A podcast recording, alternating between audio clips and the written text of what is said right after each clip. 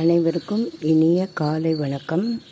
சாரல் கல்வி வானொலி மூலம் உங்கள் அனைவரையும் சந்திப்பதில் மிக்க மகிழ்ச்சி.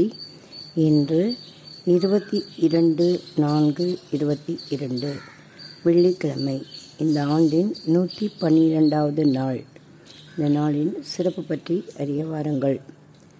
உலக பூமி தினமாக இந்நாள் அனுசரிக்கப்படுகிறது.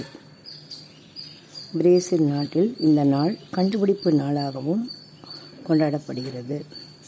செர்பியா நாட்டில் பெரும் இன அழிப்பு நினைவு தினமாக இந்த நாள் அனுசரிக்கப்படுகிறது.